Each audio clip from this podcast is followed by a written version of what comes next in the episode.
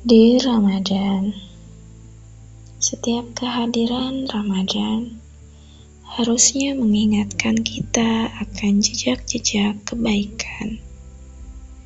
Dari Ramadan ke Ramadan, bukan sekedar pengulangan waktu, tetapi harus jadi peningkatan amal kebaikan.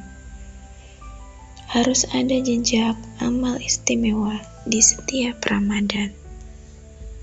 Jika tahun kemarin sekedar menuntaskan puasa tanpa karya, maka Ramadan kali ini harus memiliki karya terbaik sebagai cenderamata yang jadi kenangan terindah.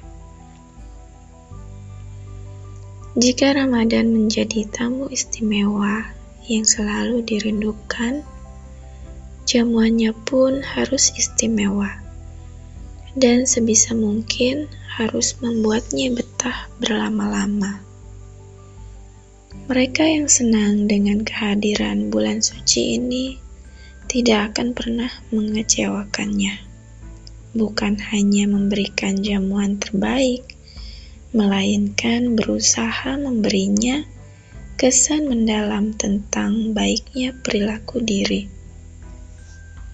Nah, Realita kehidupan pun harusnya seperti itu. Kebiasaan memberi hadiah atas kebaikan seseorang sangat dianjurkan oleh Rasulullah Shallallahu Alaihi Wasallam untuk menguatkan tali ukhuwah dan rasa kasih sayang persaudaraan. Apa yang diberikan sebagai hadiah merupakan tanda hati senang, tentu harus didasari keikhlasan, bukan karena berharap balasan yang serupa. Karena itu, sebaik-baiknya hadiah adalah cenderamata ketulusan hati dari orang-orang yang mendoakan kita, bukan hadiah kepada orang yang memiliki kewenangan, kekuasaan, karena termasuk sogok menyogok yang diharamkan.